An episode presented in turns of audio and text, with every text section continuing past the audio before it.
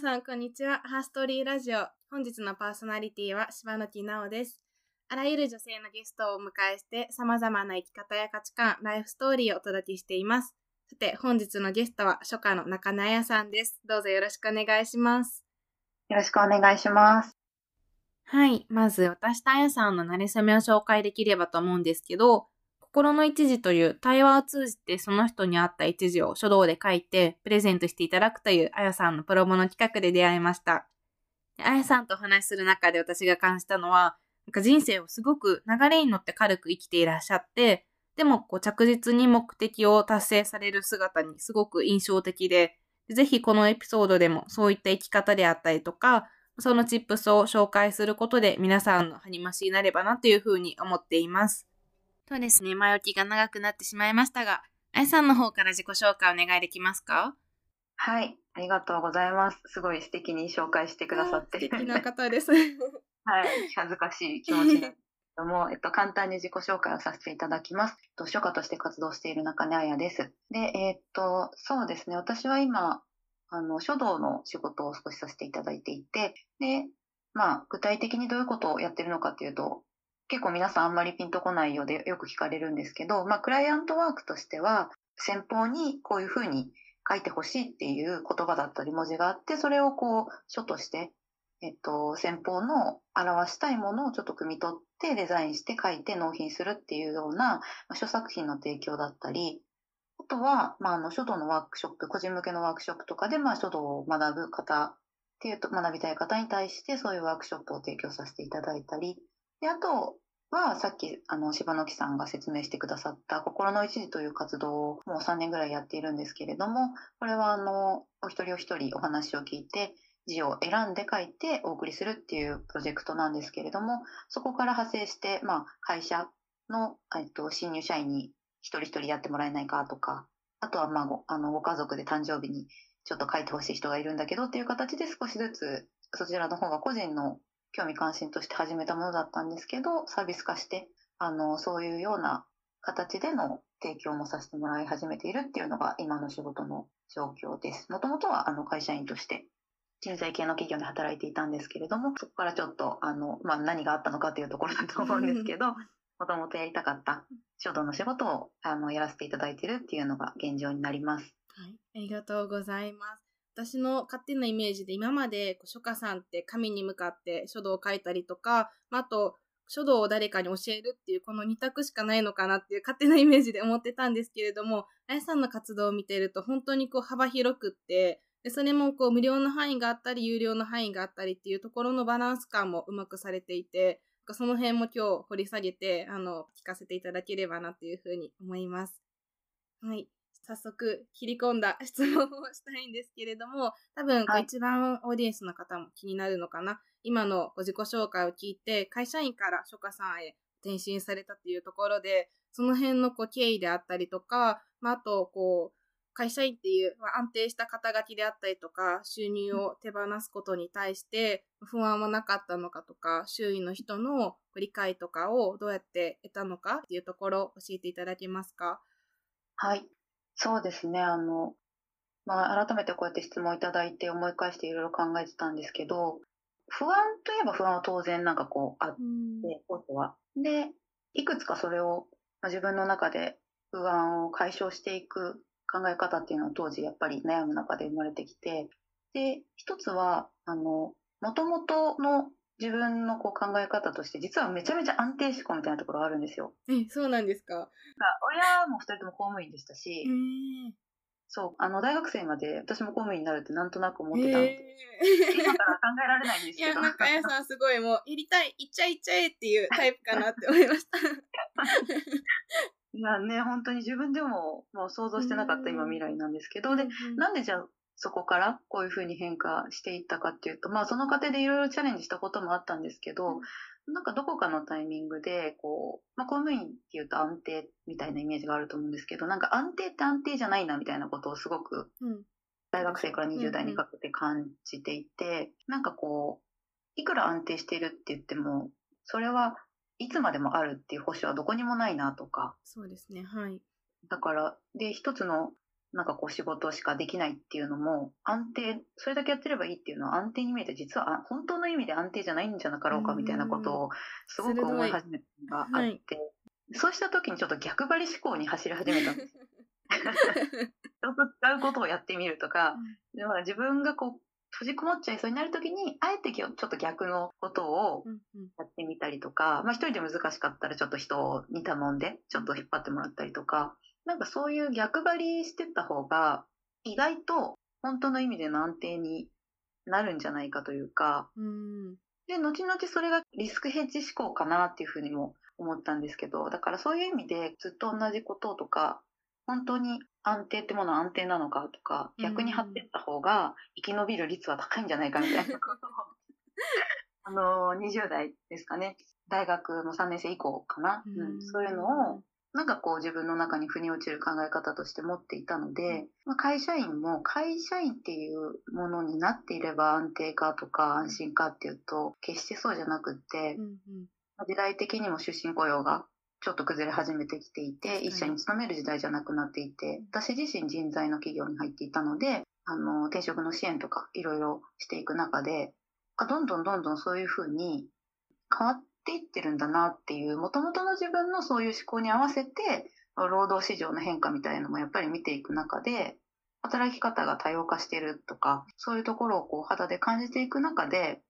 一回自分のそういうやってみたいこととか、全然違うことに飛び込んだところで、それは何もデメリットにならないな、みたいなのをなんとなく予感してし始めていた時だったので、まあそういうところで自分の、なんていうんですかね、自分の心の中でのそういう不安さっていうのは少しずつ解消されていきましたし、あとは、まあ、すごいクリティカルなところになるんですけど、収入面っていうのは当然な、まあ、ガクッと落ちるので、それはすごい不安だったっていうのもそうなんですけど、そこに対してじゃあどうすればいいかっていうと、私はパートナー探しを始めましたね。自分がやりたいことに、会社もそうだと思うんですけど、ベンチャーが出資を募るみたいな感じじゃない。一緒にこう一人でやっていく、一からやっていくにはかなりやっぱりリスキーだっていうのも思ったので、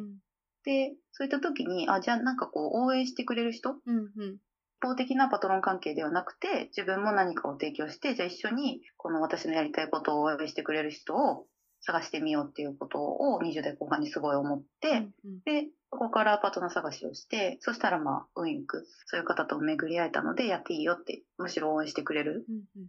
で、そういうところで、あ、じゃあ、ちょっとやってみようかなと。うんうん、もしダメだったら別に会社員に戻ってもいいし、何かしら生きる術っていうのは、まあ日本なので、あるなっていうのはすごく感じているので、そういったところから少しずつこう、なんていうんですかね、漠然とした不安みたいなものを、な、何が不安なのかっていうのを切り分けて考えて当てていったときに、もちろんやってみないと全部は不安は消えないけど、まあちょっとやってみようやっていうのがこう自分の中で固まりきったタイミングだったので、そういった時に、まあ、移行していったっていうような経緯がありますね。ありがとうございます。すごく大胆でありつつも、でも思考はロジカルにこっちに足つけて、一個一個考えられてるんだなっていうような印象を受けました。この安定に対しての考え方もすごくなんか鋭いというか、今でこそちょっとこう安定はどうなのかっていう問いかけの風潮あると思うんですけれども、きっとあやさん20代の時ってもうちょっとそういった声少なかったのかなって思ってて、うん、でその時にこうご自身一人で考えられてたんですか？それともこう周りから誰かこう友達と相談したりとか、何かに影響を受けてっていうところはあったんですか？それはなんか一人でしたね、自分の。うん、中でっていうところでした。なるほど、なるほど。すごい、悠久に尊敬します。暗いですよね。いやいやいや結構私含めてこれ聞いてる人も、大多数から外れて行動するっていうことに対して、まあ、前例もないですし、そこに自分が成功するというか、思い描く通りに物事が進む保証もないですし、なんかそこで不安になると思うんですけれども、まず一個一個行動して検証してってやっていかれてるところが本当にすごいなっていうふうに思います。なんかこう、真面目に悩み抜いてみたらそれしか、一個一個やっぱ積んでいくしかないなっていうところに落ち着いたっていう。っていうあの、真面目なエピソードと、ご後半パートナー探しに行ったっていうところをちょっと ほっこりというか面白いなと思って、そこもちょっと聞いていいですか？そうですね。あやさんのフリーランスっていう活動に対して理解を示してくれるパートナー探しっていうところで、どういうふうに探したのかなって、パートナーとどういうコミュニケーションをとって、そのあたり自分がこうしていきたいっていう希望を伝えてやっていったんですか？そうですね。あの、まあ、出会いは本当に今の時代よろしくアプリだったんですけど、はいはい、どういう人がいいのかっていうのはやっぱ最初はわからないですよね。そうですね。はい。だからこういろいろな方にメッセージだったり、お会いしていく中でどういう思考を持った人が自分と会うんだろうっていうのはかなり言語化したというか、うん、なんか仕事っぽくなっちゃうんですけど こういうキーワードが出てくる人とか、うん、あの拒否感なく受け入れてくれる人合うなみたいのを少しずつやっぱり試したりかといってこうやっぱりそういうのってロジカル面だけでもダメなので、まあ、会った瞬間のこう印象とか、はい、そういうこう匂いみたいな のと難しかったんですけどいろいろする中でやっぱり個人的にはすごい対話を重ねられた方と今ご縁があって一緒になってるんですけどその自分が何をやっていきたいのかで相手もあの自分だけじゃなくて相手もどういうことをしたいのかそれに対してお互い一緒にどういうことができるだろうねだったり最終的にどういう景色を見ていたいかみたいなところをすごい深いところまで話せた人がいて、なんかその時にあ最後がこう握れていたら大丈夫だなみたいな感覚がすごい芽生えて、で結果的にその人と一緒に今結婚して一緒にいるんですけどその方も私のやりたいことっていうのをすごく応援してくれていてで今もやっている内容の相談は結構していていて、こういうふうに言いたいんだけどどう思うかっていうところに対して、彼はこう何かを生み出すクリエイターみたいな感じはないんですけど、それを自分のこれまでの経験とかビジネスの知見から一緒に整理してくれたり、こうしてみるのはっていうアドバイスをくれたりするので、まあ、ある意味で、そうですね、一緒にこの私のやっていることを進めてもらっている感覚というか、バックアップもしてもらってますし、彼は彼で、なんかこう自分は何かを生み出すことはできないから、それを広げるっていうふうにして携わりたいって言ってくれているので、まあ、そういうところを最初の段階で話せているっていうのはすごい大きいなと思っていて、うんうんうん、すごく理想的なパートナー関係です。そうですね。昔の恋愛市場だったら難しかったでしょうね。っていう感じですね。めちゃくちゃお二人とも誠実にこう内側と向き合うことってすごく大事だと思っていて相手に向き合うってまず私がどういう人間でどういうことを大切にしてるとかどういう価値観の人と出会いたいっていう軸を持ってないとできないしなんならこう相手がどう思ってるのか考えるのってすごく高いスキルがいるのかなって思うんですけれどもあやさんこう普段からすごく対話とかあと言葉と向き合うっていうのを大切にしてるという印象あるんですけれどももともとできてたスキルなのか何か磨いて重ねてできるようになっていったのか、どういった感じなんですか？そうですね。あの、まあ、もともとあったかっていうと怪しいところで、でも大きなその基礎的な部分は自分の書道の先生から指導していただいたなって思うところがすごく大きくって、なんかこう毎回子供の時からあのレッスンに行くたびに、ただ字を練習するっていうだけじゃなくて、やっぱりお話もいろいろするんですけど、普段のこととか。なんか、断るごとに、あなたはどう思うのっていうのを聞かれ続けたなっていうのが印象であって、はい、例えば昨日こんな本を読んだんだっていうのもそうなんですけど、あなたはそこに対してどう思ったのかっていう、すごく個人の考え方っていうものを促してくれるような質問をしてくれていて、しかもまたそれが怖かったんですよね、結構。子供って怖いですよね。でもなんか言わないといけないみたいな感じで、すごい鍛えられたというか、なんとか話すみたいなことだとか、あれ今言って思ったけどそうじゃないなとかももちろんあったんですけど、そういうものをやっぱり繰り返していく中で、すごく自分はどう思うのかっていうのを、そういうのを考えていいんだみたいなことを、学校以外の場所ですね。で、そういうところで体験させてもらったので、自分はどう思うのかっていうのをそういうところからすごく大事になっていって、うん、で、まあ、その大人になって社会人も経験してって言っていく中で、人と何かをするっていうことを増やしていく中で、どうやってもやっぱりコミュニケーションとしての言葉だったり、文字っていうものだったり、あとはまあ、あの、まあ、コロナとかにも入っていて、どんどんオンラインコミュニケーションが増えていく中で、声だけじゃなくてテキストコミュニケーションの場も増えてったんですよね。はい、そうする中で、あ、もっと相手に伝わるにはどうしたらいいのかな、みたいな。うんうんうん。ことを考えながら、会社員の終盤の方はすごく、そういう時間が多かったので、うんそういうところですごく鍛えられたかなっていう、まあ、子供の頃の経験と、うん。大人になってからのそういうところがあって、ちょっと育てられたというか、鍛えられたというか、なるほどなるほど。はいはい。はい、ところはあるなと思います。いいですね。なんか自分がどう思うのかとか、なんでそう考えるのかっていうのは、特に子供の頃って自発的に考えるのが難しい気がしていて、はい。まあ、しかも年齢が浅いうちにそういうこと言うと、なんか大人びてるとか、あの子、なんだろう、気が強いんじゃないかとか、思われかねない空気感って、もしかしたら学校とかであるのかなって思うんですけれども、まあ、そういう時こそ、こう大人の人に問いかけてもらったりとか、まあその綺麗に言語化できなくても聞いてくれる人がいるんだって実感できる経験ってすごく貴重なことなんだろうなというふうに思います。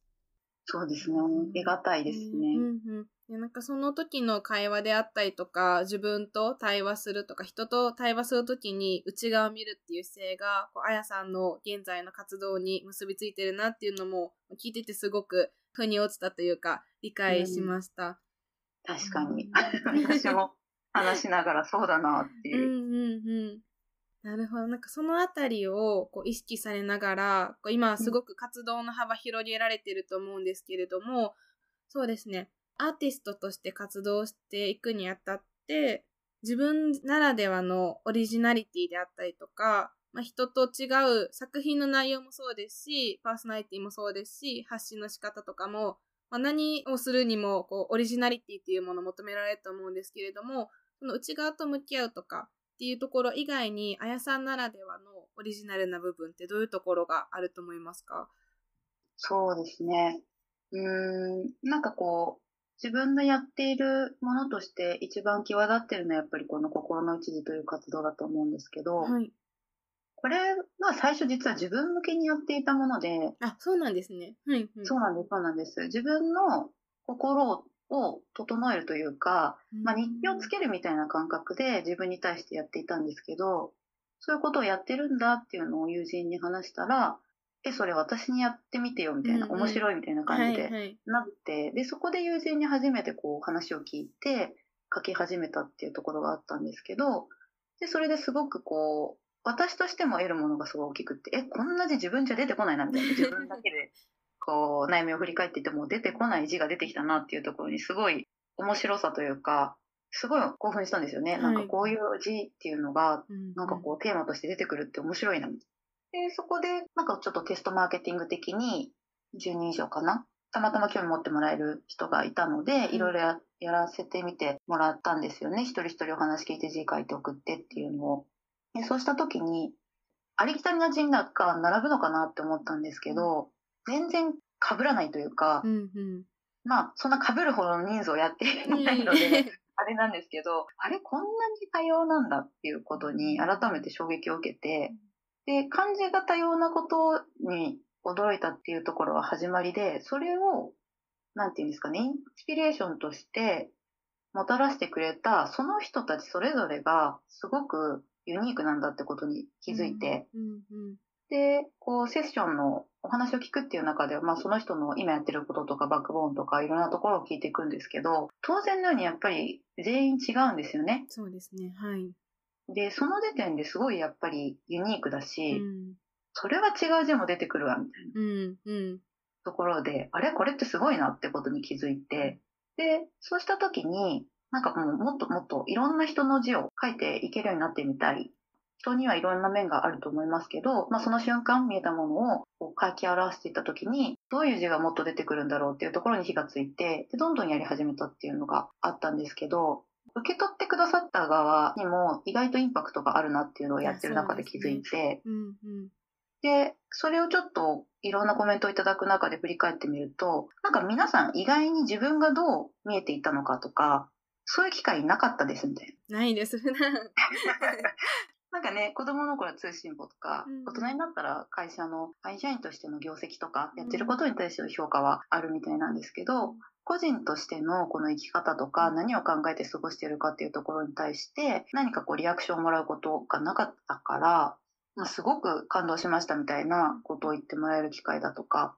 あと、すごい心に残っているのは、あ、自分はこれでいいんだなって思いましたって思いましたってことを返してもらったりとかする中で、あ、そうなんだ。みんなこういう機会ってあんまりないし、で、しかも最終的には書の、まあ、オンライン完結型で行っているものだったので、その書の書いたデータとしてお渡ししてたんですけど、それを結構こう皆さん SNS に上げてくださったりして、うんうん、でそこからその人の、はい、あの、なんかその字似合うねとか、うんうん、自分からするとこういうふうに見えるよとか、うんうん、その人に関するなんかこうムーブメントというか湧き起こっているっていうのをいろいろと目の当たりにする中ですごくなんかいいなっていうその光景がっていうのを感じていてそれで輪が広がっていったりその人も中心にしてそういうふうなこうものを見てた時になんかこの字のあの活動の意義みたいなものが自分の興味関心から超えてまたちょっと発展していきそうな気配がそこから出てきていて、じゃあなんでそれがそういうふうに受け入れられてんだっ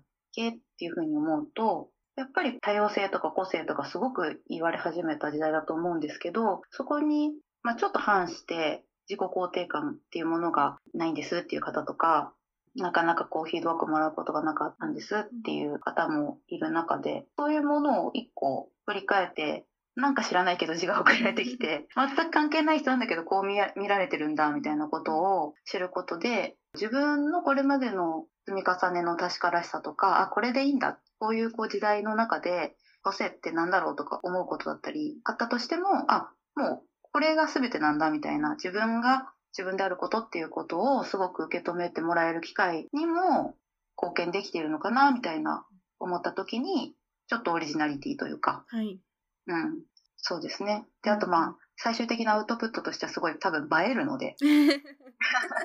嬉しいのかないや、そうです。はい。この時代、本当に、はい、手書きでのって結構珍しいんですね。私ももう最近あんまり手書きで文字書くこと少なくなりましたし、なおさらそれを人に送ってもらうっていう経験本当になくって、しかも、うん、まあ、手紙だったら時々はあるかもしれないですけれども、書道っていうのはもうすごくもらって嬉しいプレゼントで、さらにそこに、こう、あやさんの意味が込められてるっていうのは、本当に私ももらって心温かくなりました。嬉しいですね、そういうふうに。私も多分島の木さんと出会って話をしなかったら出てこない字であり、まあ書の表現だったと思うので、そういうものがこう生まれていくことって、なんかすごいポジティブですよね。いいですよね。いや、そう言っていただいて嬉しいです。そのあの、個人向けに心の一時活動されてたと思うんですけれども、今さっきちらっとお伺いしたのが、個人向けにもこうされてたりとかするんですかね、うん、ありがとうございます。そうですね。個人向けに、あの、やり始めていたんですけど、個人を受けた方が結構広げてくださるパターンが少しずつ増えてきていて、はい、で、一つがちょっと自分の会社の研修としてできないかなっていうご相談をもらったりとか、あの、まあ、新入社員の方に一人一人ちょっとセッションして字を書いてもらえないかっていう形で、まあ、書い聞いて書いて納品して、で、それがなんかこう名刺に入っていたりとか、えー、いいあとは社内交流？はい。社内交流で意外と使っていただいてるみたいですね。なんかこうやっぱり自分の自己紹介をする？初めての人もそうですし、もうすでにずっと働かれている方もそうなんですけど、自分のこう、ことを話すっていうのがやっぱりあんまりないみたいで、うんうんでもこういうふうに書いてもらったんだっていうのがあると、意外とこう話しやすいというか、かはい。そうらしいんだっていうと、話しやすいらしいんですよね。はいはい。なんかそういう、そういう使い方してくださってるのもすごいいいなと思っていて、で、まあ、社内研修の方では、まあ、最終的に私も最後のこうグループワークみたいなところまで設計一緒に入らせてもらって、で一緒に現地に行って提供したりっていうのはあってですね。で、あとはそうですね、個人で言うと、まあ、カップル向けまあ、これは友人のきっかけだったんですけど、はい、まあ、結婚式に際して、ちょっとパートナーとのセッションをして、うん。うん、で、その字っていうものがどんなものが出るかをやってみてほしいっていうところで依頼をいただいて、うん、で、納品して、あの、字が気に入っていただけたので、それを作品化して、うんうん、で、最終的に再度また納品するっていうことを、ちょっと発展していった形とか、うんうん、まあ、あと親子向けとか、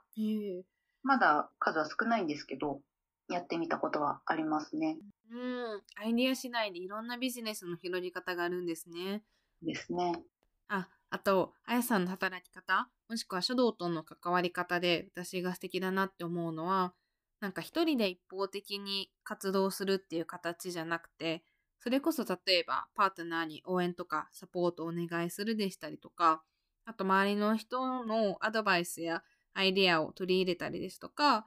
何より生み出す作品に相手のことを思うっていう気持ちが込められていることだと思います。やっぱり今のお話でもクライアントから新しい仕事のお話をいただいたっておっしゃってましたけれども、そういうご自身のスキルを相手の人生を豊かにするために活動するんだっていう姿勢が伝わっているからこそなのかなって思いました。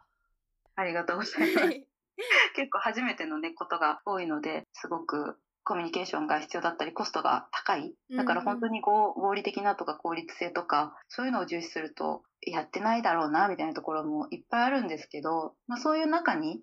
新しいものがあるのかなっていうのが最近の私の学びでもあるので、はい、そういったところをちょっと丁寧にやっていくってことをできたらなと思っています。本当これからも応援しています。ありがとうございます。そうですね。あの、そろそろお時間も迫ってきたので、最後の質問なんですけれども、まあ、あの、あやさんのような書家であったりとか、他の芸術分野であったりとか、まあ、もしくは領域関係なしにフリーランスで新しい自分の好きな夢を追いかけたい。でも、これこれが不安で自分に才能あるかな、人にどう思われるかなって悩む人ってすごく多いと思うんですけれども、まあ、そういった方に向けての励ましのメッセージを一言いただければと思います。はい。ですね。やっぱり不安な気持ちとか、いろいろあるかなと思うんですけど、何かをやりたいっていう気持ち自体が実はすごい稀有で、やりたいことをこう見つけたいって人がね、すごく多い中で、それが見つかっている。うんうん、それはまあ一生もになるかもしれないし、すぐ終わるものでもあるかもしれないんですけど、それが見つかってるっていうこと自体がすごく貴重で、得難いものなんだってことは、すごく、あの、私自身が思ってることで伝えたいなって思ってることではあるんですけど、なので、せっかくそこまで見つかっているので、実はなんかこう、大半の人がすごく思い悩むところもクリアしちゃってるよっていうところがあるんじゃないかなと思っていて、なので、やってみるでいいんじゃないっていうのがすごく思うところなんですけど、まあ、なんか一足飛びに全てを捨ててそこに行かなくてもいいんじゃないかなとは思いますね。うんうん、私自身が実は会社員時代の最初の方に一足飛びで行こうとしたところがあったんですけど、その時は周りの大人に偉いとめられまして、で、自分自身はちょっと無鉄砲すぎたっていうのをすごい、あの、自覚する場面もあったので、そこは思いとどまったんですけど、その後に、じゃあどうやったらできるのかっていうのは、やっぱりこう、漠然とした不安をそのままにして突っ込まずに、一個一個何がこう埋まったらいいのかなっていうのを考えてそれに対するアクションというか、をやってある程度、全部は詰められないですけど、6割とか、よし、ここまでちょっとこうあったら飛び込んでみて、いくら怪我しても戻ってこれるなとか、うんうん、やり直せるなみたいな自分の中での納得感のあるそういう